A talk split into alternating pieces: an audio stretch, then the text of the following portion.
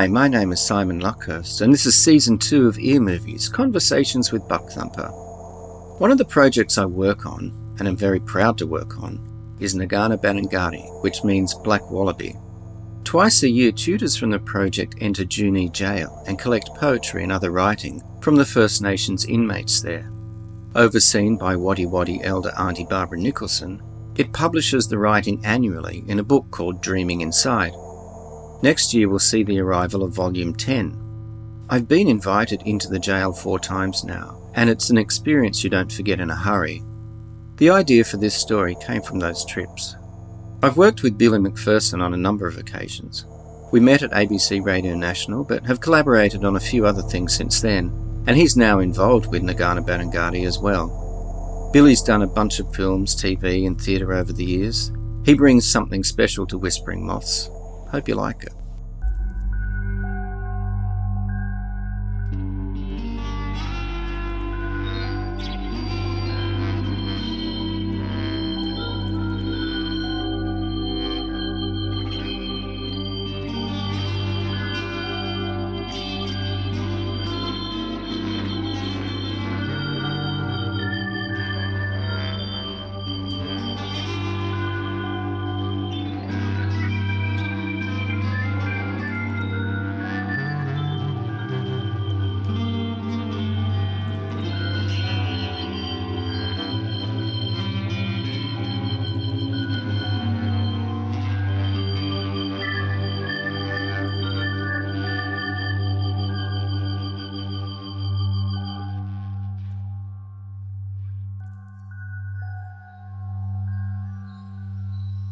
Whispering Moths. Most people thought of Timmy Ray as a quiet bloke, which most of the time he was. But if you saw him after a few drinks, you'd say he was anything but. He had a tendency to arc up if he was provoked, and the more beers he had under his belt, the more likely he was to react. He reflected now, as the prison van rolled down the Hume, how this pattern of behaviour had contributed to his current situation.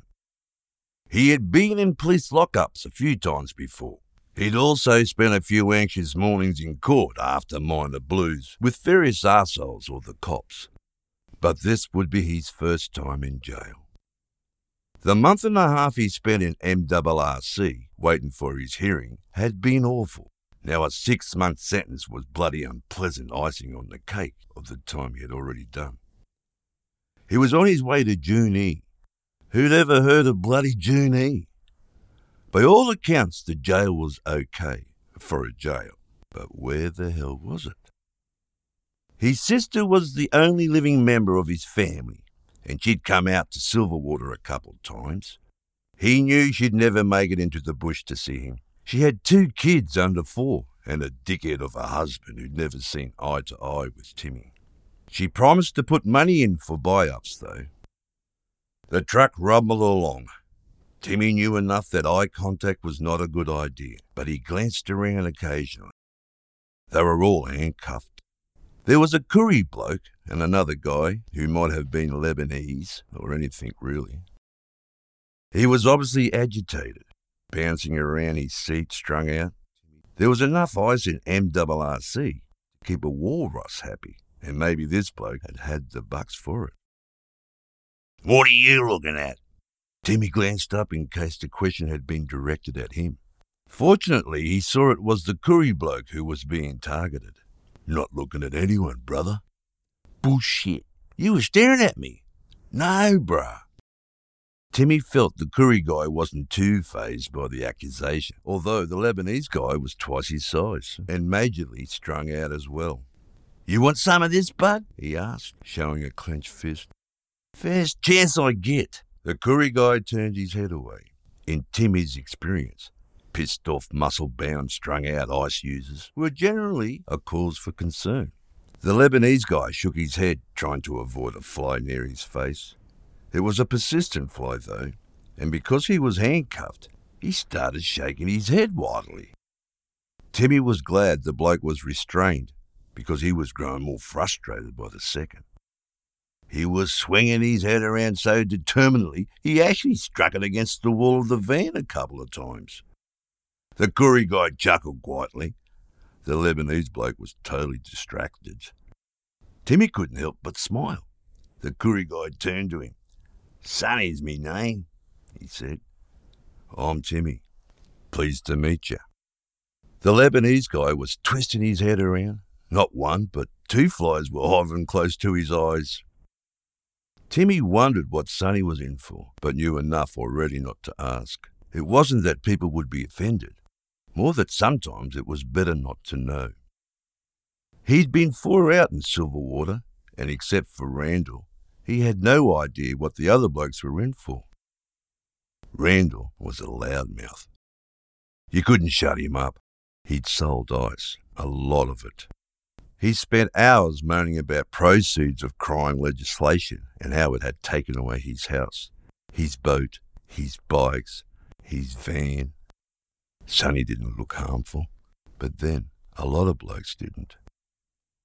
Timmy glanced at the Lebanese guy, but the flies had gone and he was now sitting still, staring into nothing. Timmy looked away again quickly. How long you got? he asked Sonny. A safe question. Two years on the bottom. You? Six months. You're a clean skin. Timmy nodded. Yeah, first time. Your first legs, you was, Sonny told him. Timmy shivered at the words. He never wanted a second one. I'll look after you, said Sonny. Stick with me, okay? Somehow, Timmy knew he could trust him.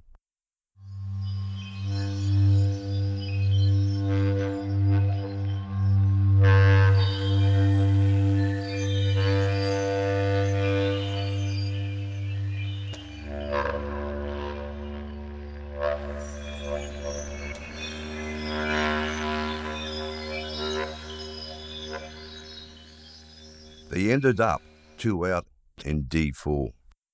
Timmy was worried he'd be picked on because he was short.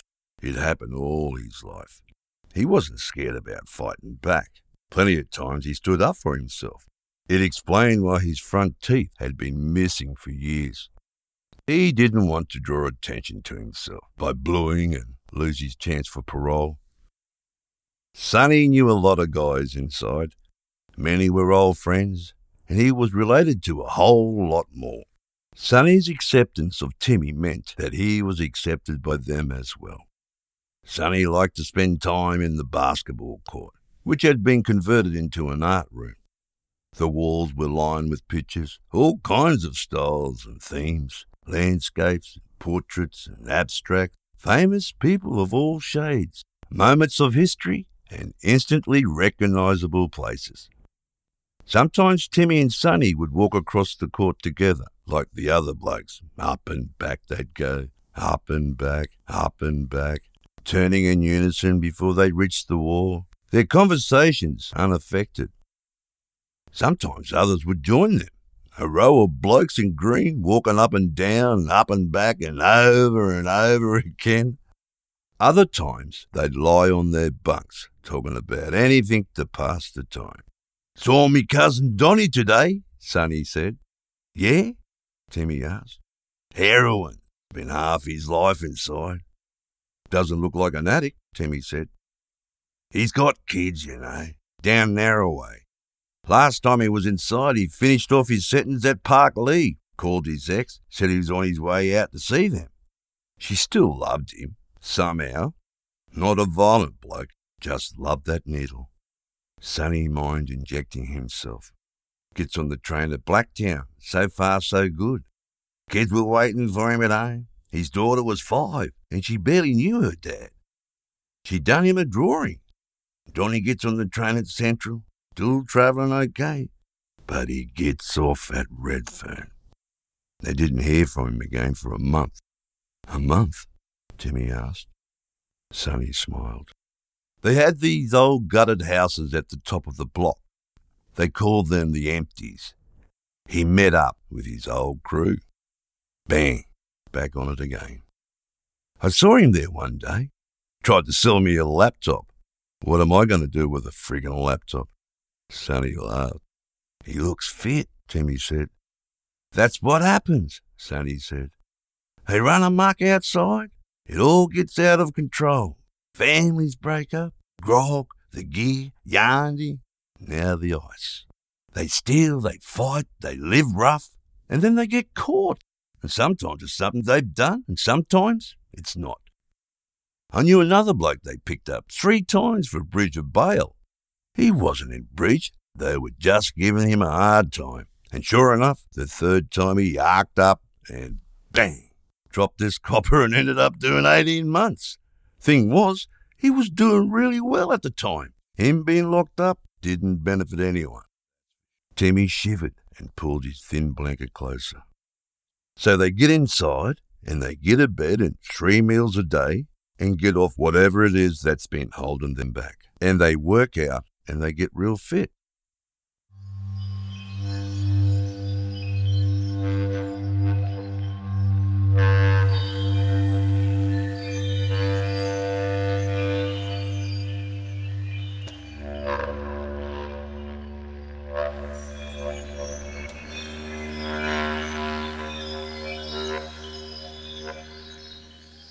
Next morning, Timmy and Sonny and Kenny Amoa were caught on a breezeway leading up to the art room by a cert call. Cert calls happen when there is an issue somewhere in the jail and everything froze while it was being resolved. The issue could be a fight, a drug bust, suicide, a murder. With everything locked down, the prison officers were free to get together to sort it out. It was cold and Timmy wished he brought his coat. They were still standing there after 30 minutes. Timmy imagined a heap of officers wrestling a crazed prisoner in a cell somewhere. Sonny was squatting down, and Kenny was holding the wire, looking upwards. You see anything, bro? Sonny asked Kenny. Kenny shook his head. I just want to get in the art room, cuz. Tired of waiting. He kicked the thick wire mesh that contained them. A bright blue butterfly appeared and flitted around the yard beyond them. Timmy felt he should reassure Kenny. It's all right, cuz, he said. Don't call me cuz, bro, Kenny spat back. Sorry, Timmy said. Didn't mean to offend you. It's okay, cuz, Kenny said. I'm just on edge. I'm tired of this interruption. I want to get on with things. Timmy felt his entire time in prison was like a long cert call. An interruption to his life, though, not just part of one day of it. A second butterfly had joined the first, and the three men watched them. They appeared to be dancing and spinning around each other, taking turns to lead and follow. Timmy had never seen anything like it. They kept watching, fascinated, until abruptly the call was over. The gates were open and people started moving again. They soon heard whispers that a bloke named Arnie Thompson had been stabbed. He hadn't died, although he still might, but the guards didn't know who had done it. It'd be that arsehole, Phil Painstead, a racist standover oxygen thief. Stay away from him, Sonny said to Timmy. They were in the art room. Sonny was painting an echidna. On the other side of the large round table, Kenny was drawing a canoe. Watch his tongue, Sonny whispered, smiling. Timmy watched, and sure enough, Kenny's tongue slid forward as he concentrated. Don't let him catch you looking at him, Sonny said. Timmy smiled and turned away from Kenny just as he looked up. You two better not be laughing at me, he said. Timmy shook his head, and Sonny kept his eyes down on his artwork. Prisoners ebbed and flowed in and out of the room. Some would come and say hello to Sonny, who'd greet them warmly and introduce them to Timmy. Half of them seemed to be his cousins. Sonny introduced him to a guy his own height. He's called Coffee because he's a short black. Timmy smiled. That's the trouble with being short. Everyone wants to pick on you. Had it my whole life. True that. How much has Sonny taken you for? Coffee asked. Taken me for? You're a betting man, aren't you? Shut up, Coffee, Sonny said, not bothering to look up. He chewed on the end of the paintbrush enough to flatten it. He dipped the soft wood into some paint and used it like a stamp to create small dots. It was painstaking work. Set up a roach race, Coffee said.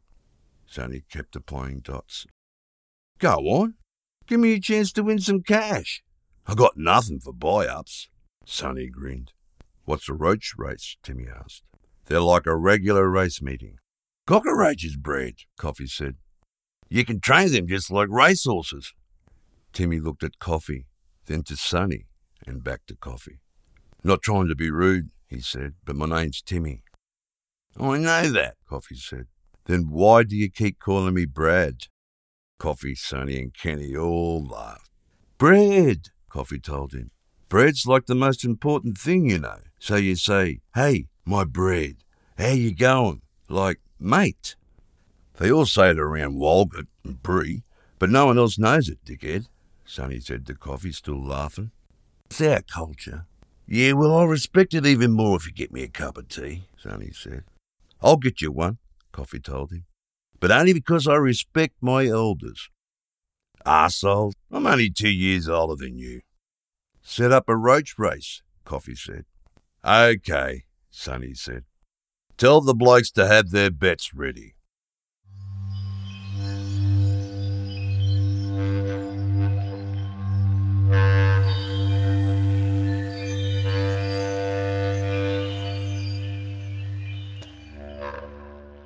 A little before 3 p.m., a large number of D Unit prisoners set up a track out of sight of the CCTV. They used whatever was available books, folders, shoe boxes.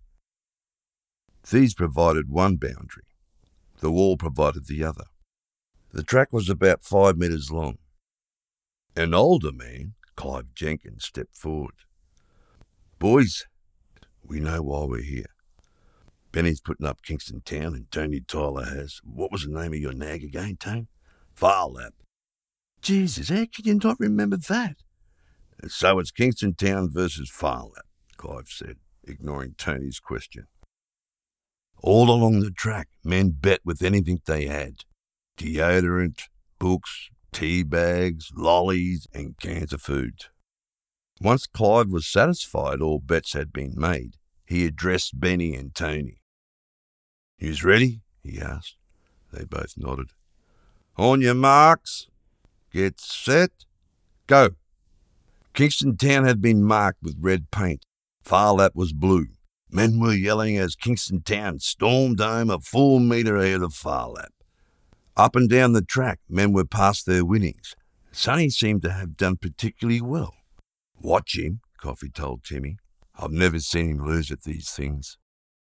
Clive oversaw preparations for the next race. Bill Munro's Paleface Adios versus Dave Munster's Rain Lover. This race was more pedestrian. Rain Lover ran into the barriers several times and started heading the wrong way down the track at one point. Paleface Adios, on the other hand, strolled home to take the win.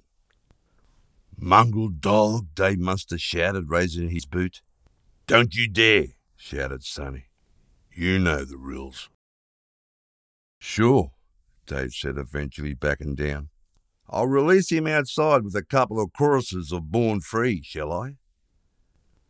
Sonny smiled as Dave picked up Rain Lover and left. The final race is Sonny Murray's five-legged Leilani against Alex Miklovich's Andre the Giant. You know Andre the Giant is a wrestler, not a racehorse, don't you, dickhead? Coffee asked.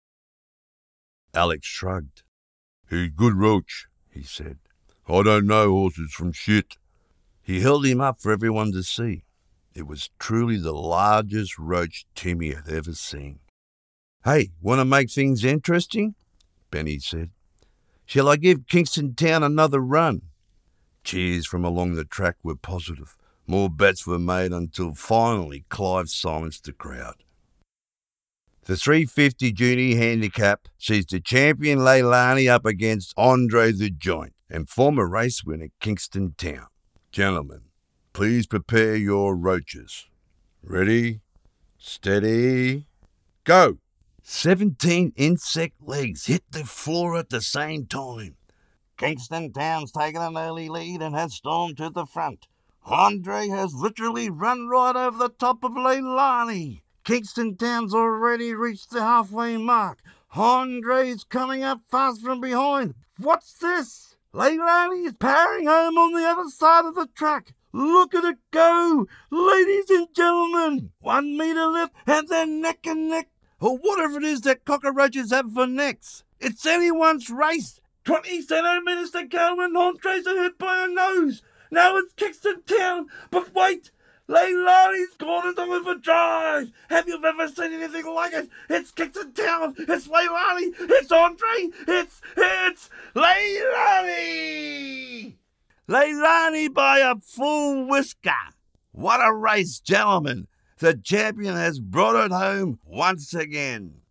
Men smiled or grumbled, exchanged items, and slowly dispersed.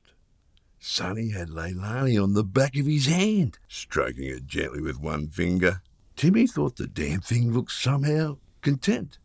You do all right? Sonny asked. Timmy nodded. Some baked beans, new razors, a pack of the Tim Tams. A lot of people bet on Kingston Town. Sonny smiled. How about you? Timmy asked. I don't bet much, Sonny said. Only for things I want. As if to prove his point, he took a bite of the Mars bar he was holding. Later in the cell, they were sharing a Freddo frog. A moth had flown in.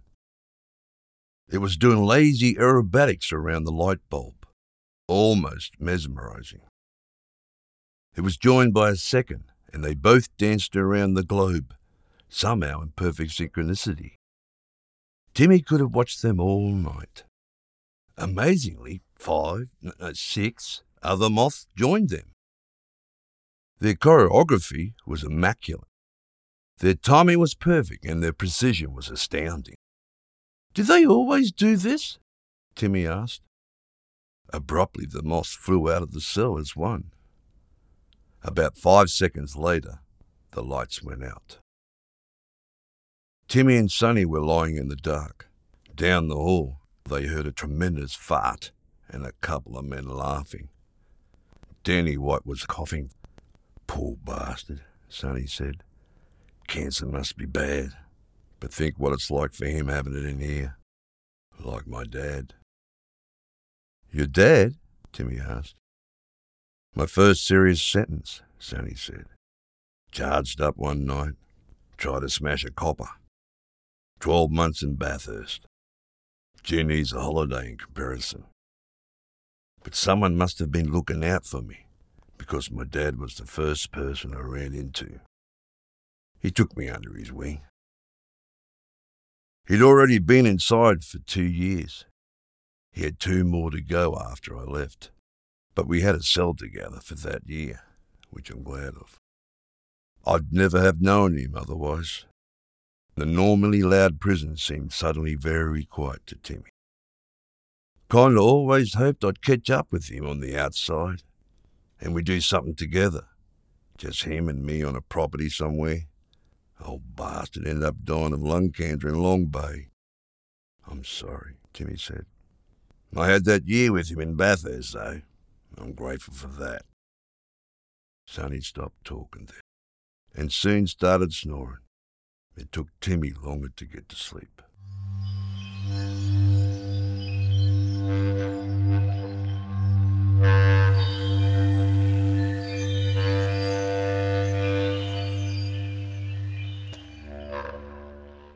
Ayoon, the other prisoner on the truck on the way to Junee, had argued with an officer not long after they had arrived.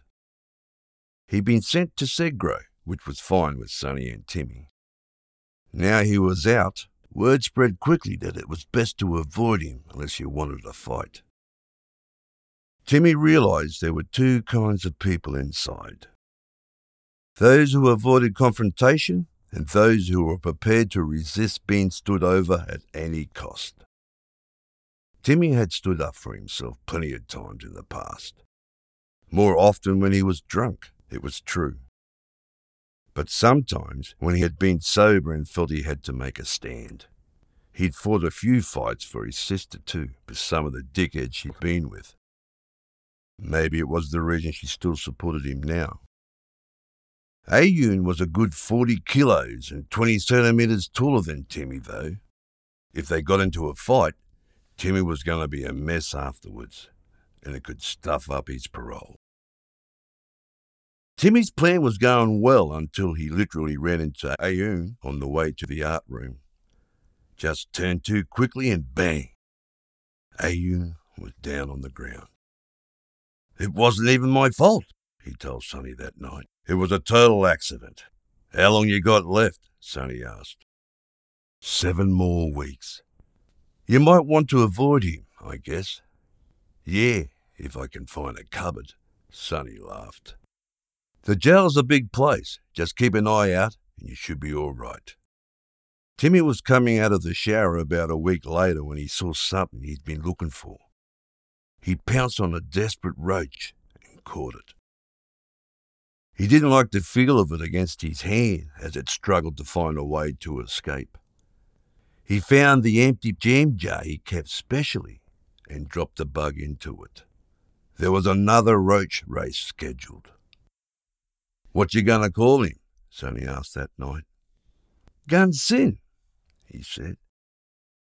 Good name, Sonny said. Timmy set up a course in the cell and did all he could to persuade Gunsynd to run from one end of the track to the other. He tried blowing on its back. Someone told him that was effective. He tried shouting. He tried rewarding it. Nothing seemed to work. Whatever he did, the damn thing just sat there or ran in totally random directions. There were very few times it ever made it to the end of the course. How's it going? Sonny asked one evening. Timmy shook his head. Useless, he said. Sonny smiled. Let's have a look, he said. Timmy showed him the jar. Well, there's your problem, brother, he said. Look at the size of him and look at the jar. All he can do in there is go around in circles. You need somewhere bigger for him so he can get used to going in a straight line. You reckon? Timmy asked. Hundred percent, Sonny said. Sonny had some shoe boxes. One of them contained Leilani, but he found an empty one. In the morning, Sonny insisted Timmy see if there had been an improvement. It wasn't long until muster, but Timmy took out Gunsynd and put him on the floor. It was a different creature. He ran in a straight line without deviating all the way to the end of the track. Bloody hell, he's fast, Sonny said. Geez, I reckon I've got a chance with him, said Timmy. Over the next week, Timmy managed to stay out of Ayoon's way. He spent his evenings with Sonny and Gunsynd, who he had begun to warm to. It seemed affectionate, apparently content to sit on Timmy's hand. Roaches used to freak me out, but this one's different, he told Sonny. When you look at him up close, he's quite beautiful. I never thought I'd say that about a cockroach. The sheen of his wing covers, delicate eyes, fragile feelers. He stared at Gunsynd, and Gunsynd stared back at him. Jesus, Sonny said. Pair of flaming lovebirds. Timmy reached a finger gingerly forward and scratched a nail along Gunsynd's back. Damned if the roach didn't just sit there like he was enjoying it. The reports went up for Timmy's parole hearing. He hoped desperately that nothing would delay him getting out. Just don't get into a fight with Ayoon. That might stuff up everything, Sonny said. Timmy had been constantly vigilant and had only seen him twice and had kept out of his way both times. Jails can be small places, Sonny said. You have to look out for him when you're not looking out for him, if you know what I mean. You walk around the corner one day thinking of some girl's ass and bang, you'll be right there again like the other week. Timmy would hold out grains of sugar for Gunsynd. He'd take one and then run down to his knee. He'd eat it and then come back like it was some kind of game. They love their sugar, Sonny said. Run out, Timmy said. You got any more? Sonny went to the canister. I've only got sweetener sachets, he said. Not good for bloodstock. Well, sorry, little buddy, Timmy said to Gunsynd. Wanted some sugar for me cuppa in the morning, too, Sonny said. Won't hurt you to go without, Timmy told him. Where'd you get sugar from, anyway? he asked. I thought we weren't allowed it. Sonny grunted. I can't drink that sweetener, he said. In the morning, Timmy woke up as Sonny was filling the kettle. Timmy could see him spooning sugar into his cup. Where'd you get it? Sonny shrugged. Must have missed some when I checked a can last night. I saw it, Timmy said. There wasn't a speck left. Some kind of miracle, then, Sonny told him. Timmy could see he was smiling. The prisoners couldn't race when there was screws around. With the skill of ancient astronomers plotting the next lunar eclipse, Sonny and a couple of the others tried to work out when the orbits of the guards would coincide in an absence from the pod long enough for what they were now calling the Spring Derby. Eventually, an afternoon just two weeks before Timmy's release date was decided on, his parole had been granted subject to him not getting into trouble beforehand. And he was planning what he'd do on the outside. Sonny rubbed the silver stubble on his chin before scratching his neck. You reckon you'll be back? he asked. Timmy shook his head. I'm sure everyone says it, but there's no way I'm going to end up inside again. You're right. They do all say it, Sonny said. Yeah, but I mean it, Timmy replied. They say that too, said Sonny. Timmy looked around the cell, and his eyes came to rest on Gunsynd. Reckon they'll let me take him out? You'll have to smuggle him. They'll spray him if they see him. How do you go about smuggling cockroaches? Timmy asked. Sonny shrugged.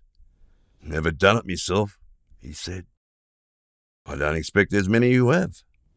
Without warning, as usual at this time every night. The lights went out. In the distance, they could hear Ronnie Ascot start to cry because he hated the dark. You going to tell me? Timmy whispered. Tell you what? You know. The sugar. How'd you get more sugar? You a ghost or something? Slipped between the bars and got some? Is that what you reckon? Sonny said. Bloody hell. You're not, are you? Timmy said. In the dark, Sonny chuckled quietly.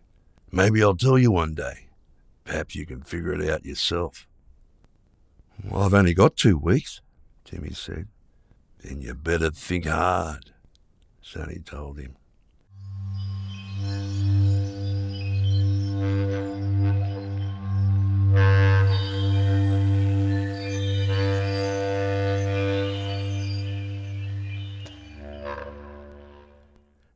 Saturday was the day before the derby.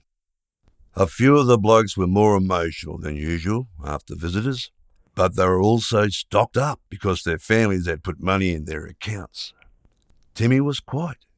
He sat on his bed playing with Gunsynd. A few inmates were milling around outside. He heard Sonny's slow shuffle as he approached the cell. How'd you go? Timmy asked. Oh, Dilla, me, me son came he answered. I thought he wasn't talking to you. I thought so too. Haven't seen him in yonks. What did he want to talk to you about? Timmy asked. Answers, Sonny said. Why I wasn't around more often, why I'd keep going to jail. Did I ever love him? He asked you all that. Sonny? Nah, he never asked me anything. I mean, he asked me how I was what it was like in here, what I was going to do when I got out, but none of the important questions. Maybe you could have just told him. Sonny shook his head. I should have done more for him his whole life. I met his mum at a rodeo.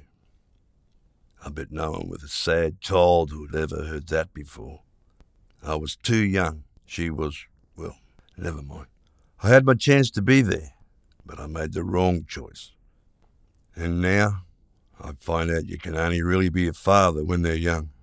Sure, you can do things when they're older, but they don't count as much. You can be friends with them, help them out if you're able, but you can't shape them, if you know what I mean. That ship has sailed. So he didn't say why he visited? His girl's pregnant. You'll be a granddad. Perhaps you can help them out that way. Child oh, minding, not really my thing. Take the kid for walks with the pram down the park. Sit on the bench and watch them on the slippery dip. How hard can it be? Sonny was quiet for so long, Timmy wondered whether he'd offended him, but then he started talking again. The name of his girl is Cheryl, same as me name. Like it's gone full circle, said Timmy. Timmy noticed a solitary ant on the wall of the cell opposite their bunks. It seemed confused as it wandered over the brickwork in a series of meandering figure eights. Who am I kidding? Sonny said. I know bugger all about Dylan and even less about babies. They're not going to want me around. Maybe I'll head to Queensland. Timmy saw two more ants had joined the first and they were all marching along together, still in the figure eight pattern. Sounded like Dylan was reaching out to you. I'm pretty good with timber if I can get into somewhere with tools. I could knock up a cot or something. Toys, maybe. Now a dozen ants were marching around. See those ants? Timmy asked. Once they get into a pattern, they can't get out. More ants joined them. The conversation stopped as both men watched a hundred ants determinedly walking in a pattern. Then more came. Soon the wall was a sea of ants. They marched around in synchronized tapestry of patterns like a black and white kaleidoscope. They were stars at night, Timmy thought. They were the patterns of ripples in a wide river. They were sand grains blown along by God in a geometric mood. The display lasted about 15 minutes and then, even more quickly than they arrived, the ants departed. Just vanished into the cracks in the walls up into the ceiling, out the door. I'll be buggered, Timmy said. Sonny started snoring. The lights went out. The following afternoon they held the derby. Sundays after visitings were often a bit tense. Today was no different. There'd been a fight in A-Pod, and even though it had been simmering a long time, the ferocity of the resultant argument had surprised everyone.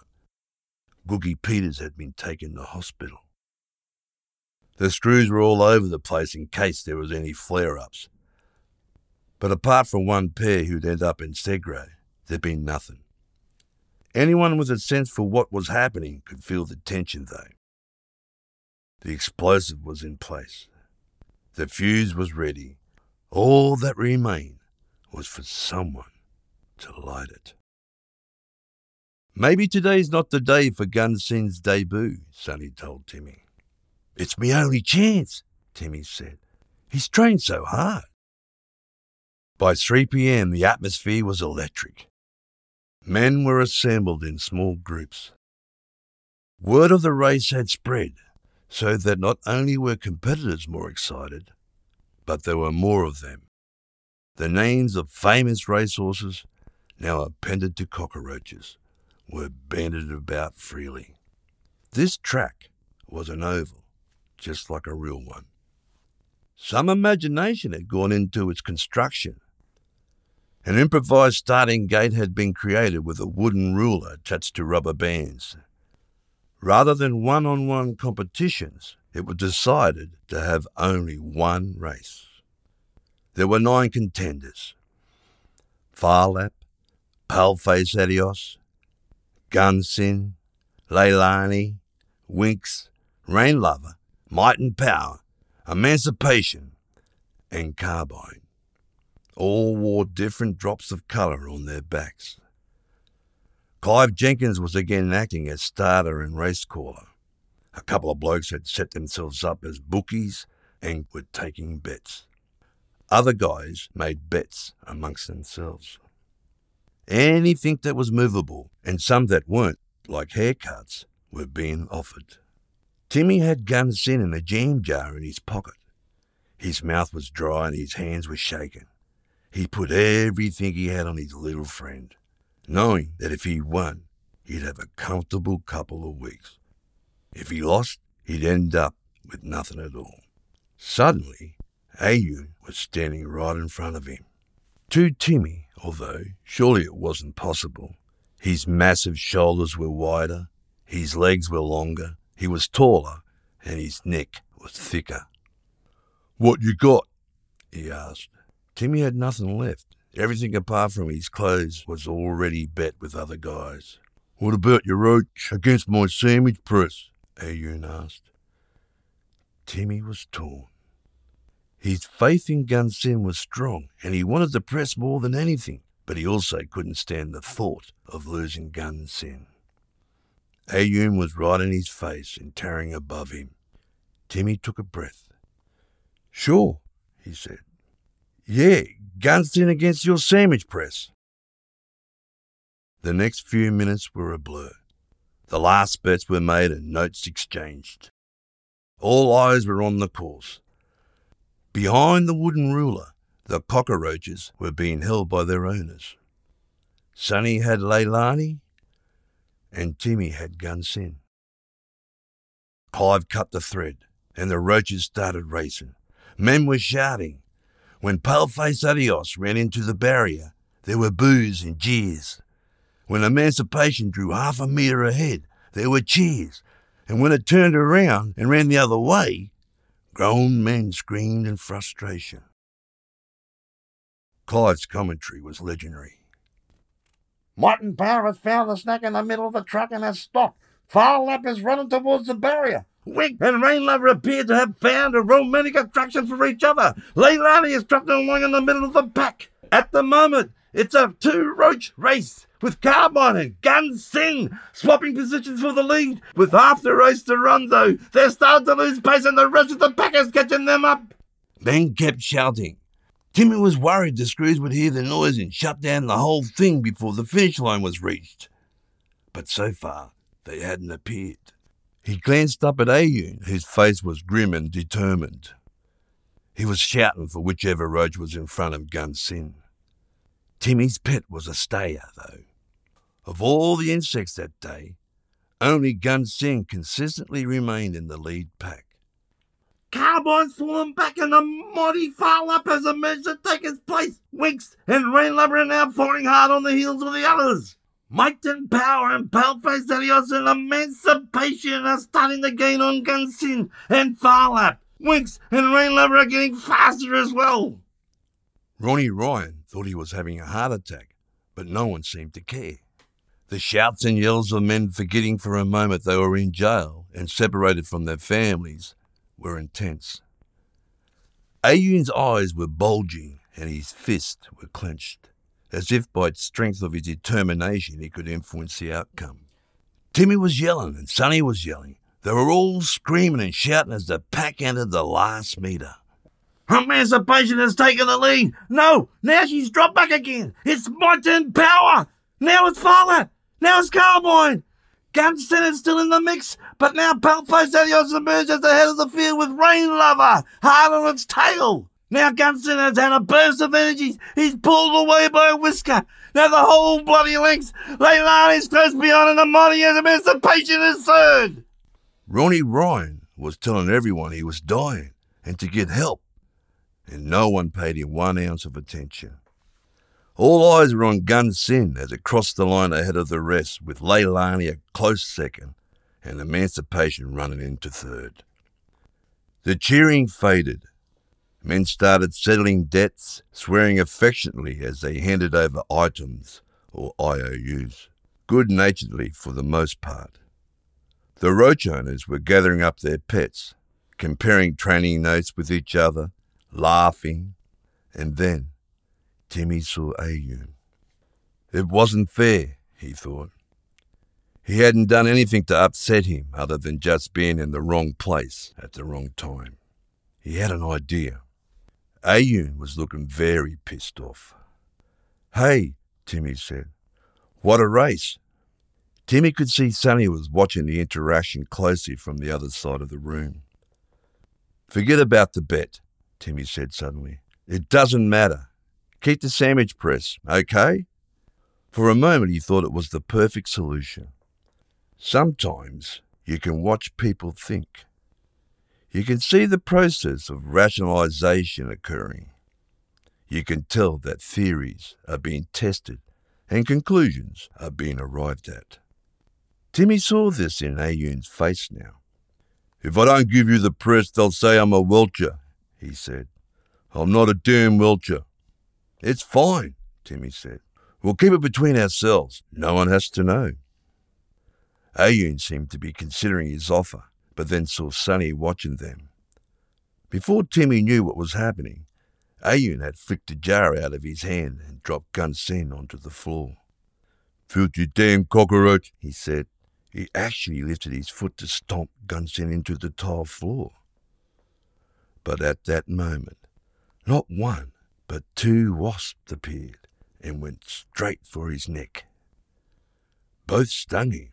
He tried to flick them away, but they were relentless, stinging his hands as well. He ran from the pod. Timmy scooped up Gunsynd, who seemed unshaken by the event. He looked over at Sonny, but he was already walking towards the cell. That night, the ants returned and made more black and white psychedelic patterns on the wall. A squadron of moths air danced around the light globe. From somewhere, they heard crickets sing the most beautiful song they'd ever heard. You control them, don't you? Timmy whispered. Sonny laughed. No, I don't control them. You might say I just talk to them. They like helping me. How? Timmy asked. Oh, I don't know. I've just always been able to do it. I kind of think to them. I can't really explain it. Timmy was quiet for a minute. Is it an Aboriginal thing? Can't say, Sonny answered. Never known anyone else who can do it. Might be doing it Aboriginal way. Then again, maybe not. There's blokes who are horse whisperers. Some are Aboriginal, some are from anywhere. Some blokes can do it with dogs, some with fish. Who knows what else? I thought I'd lose Gunsynd until the wasp came. I hate for that to happen. They don't last long, Sonny warned him. The bugs have quicker life cycles, just so you know. The ants formed two circles like the sun and the moon, and then they'd morphed into all the stars in the night sky, a series of whirling galaxies and nebulae. What about spiders? Timmy asked. Can you talk to them? Nah, Sonny said. I tried a few times, but it's like they're on a different wavelength. You reckon you could teach someone else to do it? I think you either got it or you haven't, Sonny said.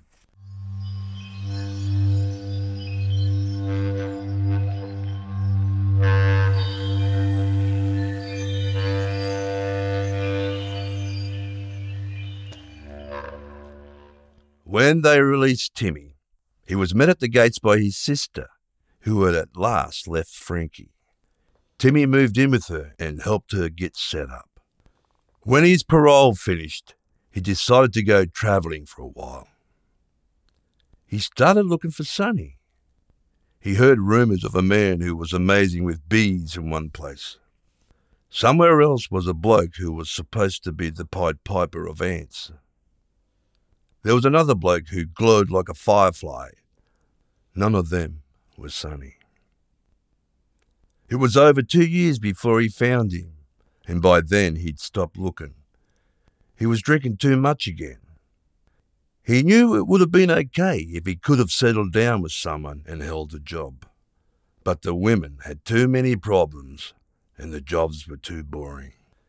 He'd arced up in the pub one afternoon at this dickhead who was going on about how short he was, and before he knew it, he started swinging and there'd been a hell of a blue and the cops had been called, and he'd been locked up again.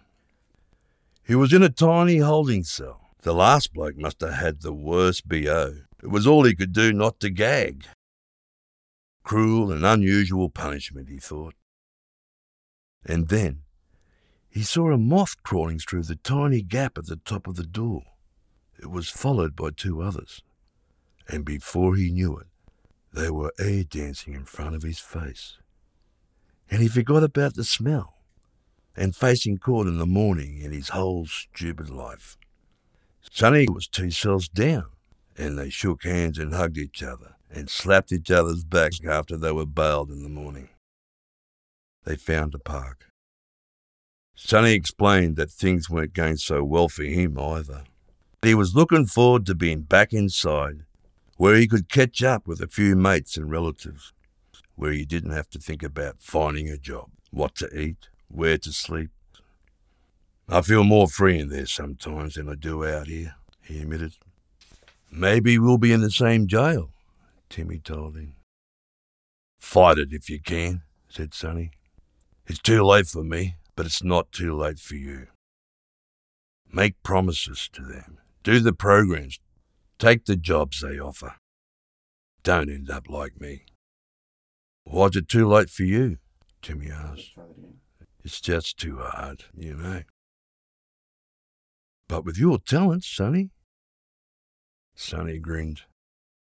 We've all got talents, Timmy. Makes no difference when you're locked away, though. A waste for you, but it's a waste for them as well.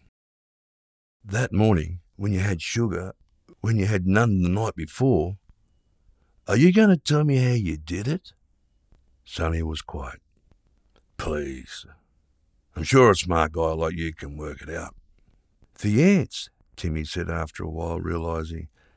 You asked the ants to bring it to you. One grain of sugar at a time. At the officer's canteen. Timmy laughed, then went suddenly quiet. Will you go away this time? Probably. It's only a small shoplifting charge and resisting arrest. I could probably get out of it if I wanted to, but I got nothing I want to offer them. I have an idea, said Timmy. A year later, they were changed men. Not completely altered, it's true. They still liked to drink, and neither had yet hooked up with a woman who was good for them. But they stayed out of jail.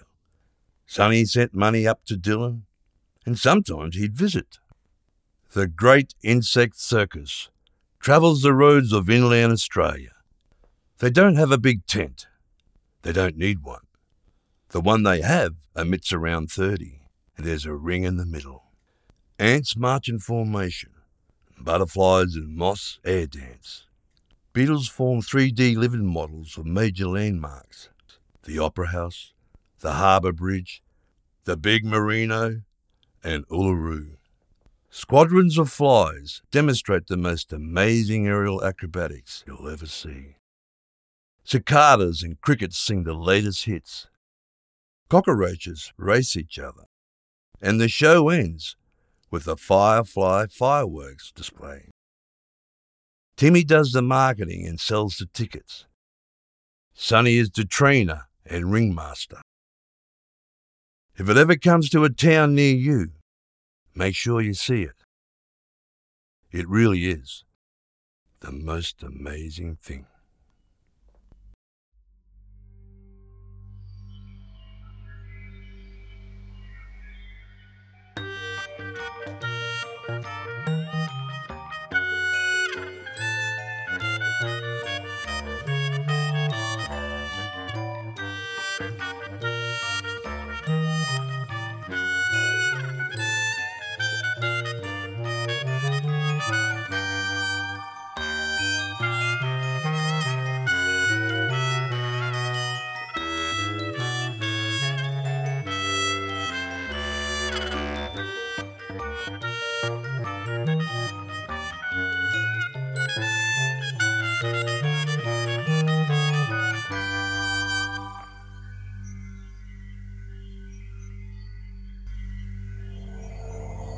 That was Billy McPherson reading Whispering Moths.